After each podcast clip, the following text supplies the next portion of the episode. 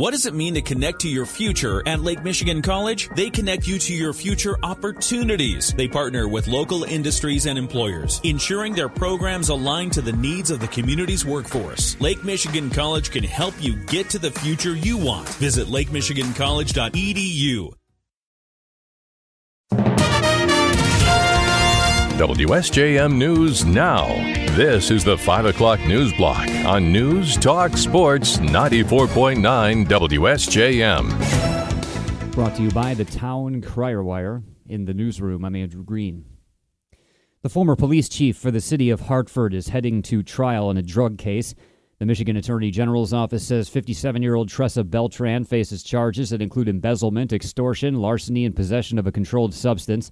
It's alleged that while Hartford's police chief, she sold controlled substances, stole controlled substances, used her influence to extort others to provide her with controlled substances, illegally possessed several dis- different types of controlled substances, and committed embezzlement.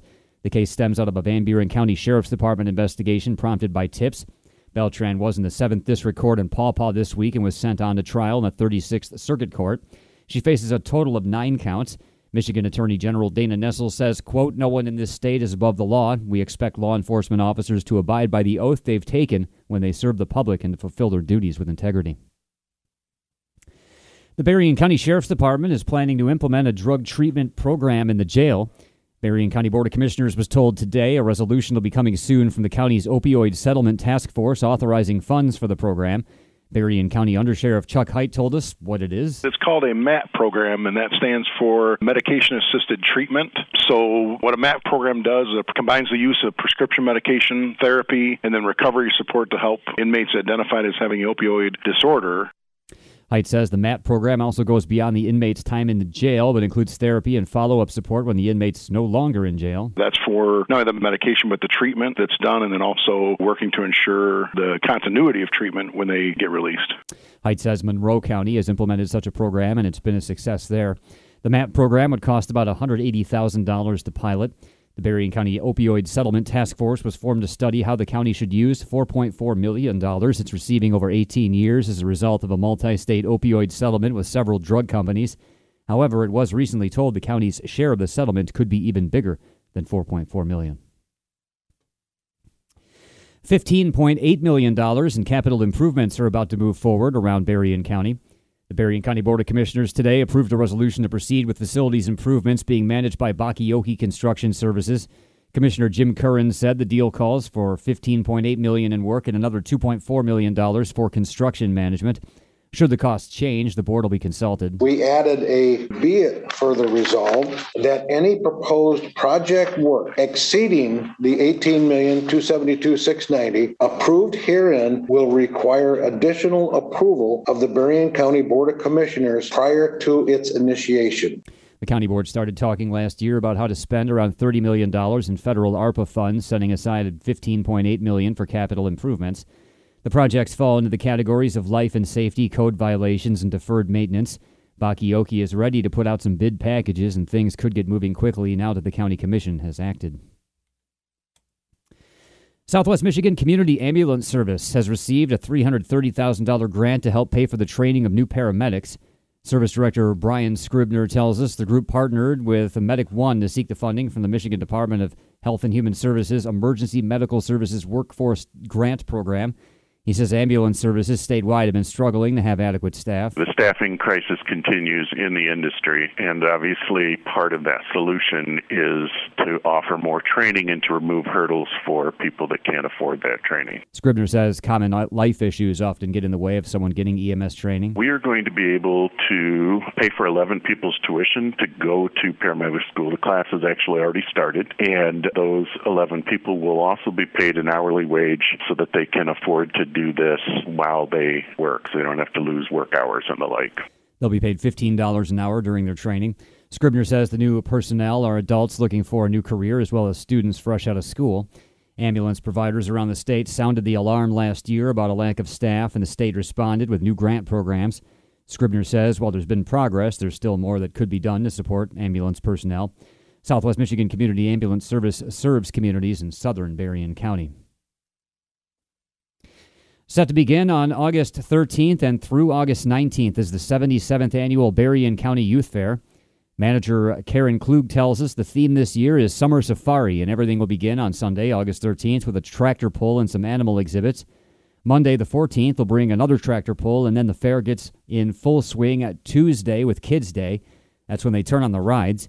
We asked Klug what the most popular fair attraction is each year. Oh, I think the fair food is the most popular with most people. I would hope that they would say it's coming to see all the exhibits that the kids bring in, but you know, we have their, our typical fair food, a big variety of fried everything. Klug says the fair is also about showcasing Berrien County agriculture. We've got two full buildings of commercial exhibits as well as full outside area of commercial exhibits again. Our Ag Expo will be in Building 35 this year. Berrien County Farm Bureau is helping out with that Ag Expo exhibit. Wednesday will bring Craig Morgan on the grandstand, while Thursday's headliner is Lee Greenwood.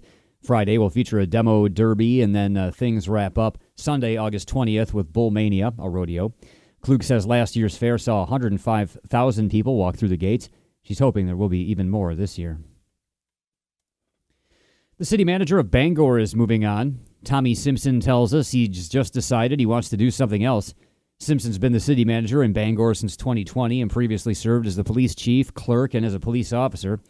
He doesn't yet know when he'll leave and says he'll give the city council time to find a replacement. Simpson says he'll be living at least part time in Indiana and hasn't decided yet what he'll do. The City Council will hold interviews next month with the police chief, the treasurer, and a council member as it searches for Simpson's replacement. Simpson thanks the community for the opportunity to serve, telling us he loves Bangor. A shooting in Chikaming Township this week was the result of road rage. The Chikaming Township Police Department tells us the suspect, DeMarcio Hubbard of Detroit, shot a fellow driver and then sped off on I 94. He was later picked up by police near mile marker 34. The department says it all started on eastbound 94 in New Buffalo Township. A vehicle driven by Hubbard got off the highway at Union Pier Road, followed by another vehicle. Hubbard allegedly stopped his vehicle, got out, and shot at the other vehicle. The victim was hit in the shoulder and is recovering. Hubbard is now charged with assault with intent to commit murder. And coming up next weekend in downtown St. Joseph will be Chalk the Block. St. Joe Today's Danielle Crevier tells us Chalk the Block will feature more than 40 artists from all over the country drawing chalk art right on the streets of downtown St. Joe. She says some of the art's amazing to see. Some even do like 3D pieces. So we'll have a variety of, of pieces this year. Some interactive, which are those bigger 3D pieces that you can take a really cool photo and have like a great memory of the weekend. Artists will begin chalking on Friday, August 4th, but the majority of the chalking will be next Saturday.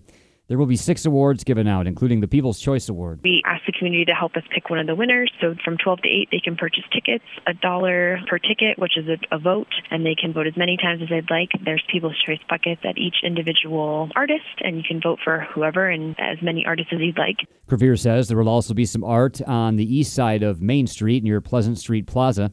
That's new this year. Also, for the weekend, there will be a Friday night concert, the band shell, the farmers market on Saturday, and a summer movie on Sunday. WSJM News now continues with your Bloomberg report.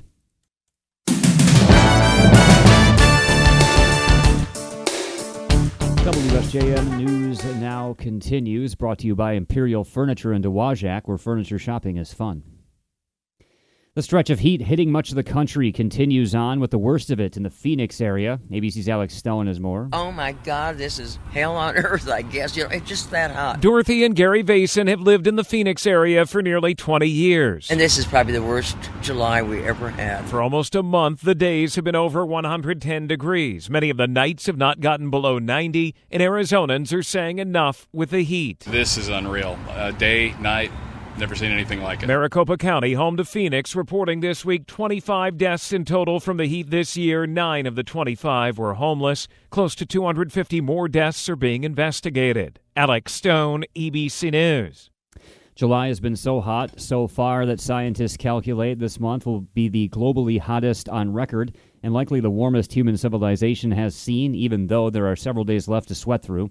Today's announcement by the World Meteorological Organization and the European Union's Copernicus Climate Change Service says uh, July's heat is beyond record smashing. They say Earth's temperature has been temporarily passing over a key global warming threshold. July is about six tenths of a degree Fahrenheit warmer than the old record set in 2019. Scientists say this month may be the hottest in 120,000 years.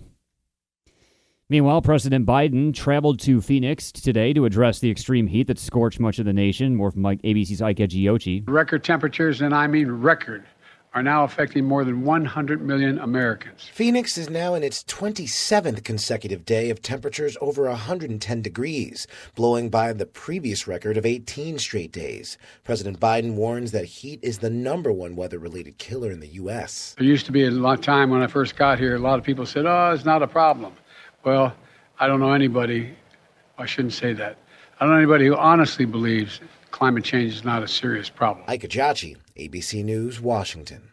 The unraveling of Hunter Biden's plea agreement has thrust his criminal case into uncertain waters and given new fodder to Republican critics in Congress as they push ahead with investigations into the president's youngest son. Biden was supposed to plead guilty on Wednesday to misdemeanor charges for failing to pay taxes. But U.S. District Judge uh, Mary Ellen Noreika put the brakes on the guilty uh, plea after raising concerns during a hearing about the structure and terms of the agreement and another deal that would allow Hunter Biden to avoid prosecution on a gun charge if he meets certain conditions. White House Press Secretary uh, Karine Jean Pierre said today that President Biden would not pardon his son. Russian President Vladimir Putin says fighting in the southeastern region of Ukraine has intensified significantly. A Western official had said earlier that Kiev has launched a major push to dislodge Russia's troops in the area. Putin, who's in St. Petersburg for a summit of African leaders, praised the, in his words, heroism with which Russian soldiers repelled Ukrainian attacks and claimed Moscow's troops not only destroyed multiple pieces of military equipment but also inflicted heavy losses to Kiev's forces. His claims could not be independently verified. A video of Putin's remarks was posted on Telegram by a state TV reporter. Lawyers for former President Donald Trump are meeting with special counsel Jack Smith's team on Friday morning. The meeting comes after prosecutors informed the former president he was the target of their investigation into alleged efforts to overturn the 2020 election, a strong indication an indictment could be coming. Here's ABC's Kimberly Whaley. Donald Trump's defense in with respect to January 6 would be listen, I had no intention of seeing what happened happen. I was just doing my thing as a candidate. And that's, I think, all along one of the things that is particularly thorny with respect to a January 6 indictment against Donald Trump versus the hundreds of people that have already been in the criminal justice system for actually participating in the raid on the Capitol. And a new law set to take effect in, in, Texas on September 1st has bookstore owners more than a little nervous. ABC's Jim Ryan says a group of them has filed a suit to stop the statute before it starts. Doing business at Blue Willow Bookshop in Houston is pretty simple. You come in the bookstore, you request a book. I'm not going to question you. I'm going to order it for you. Says owner Valerie Koehler. But a new state law will require her to evaluate and to rate the books she sells to schools for adult content. That's about 20% of her business. The statute does not define what's appropriate, so she's joined with other stores, the American Booksellers Association, and the Association of American Publishers in a lawsuit against the state of Texas. They say the new statute is too vague and may violate the First Amendment. Jim Ryan, ABC News, Dallas.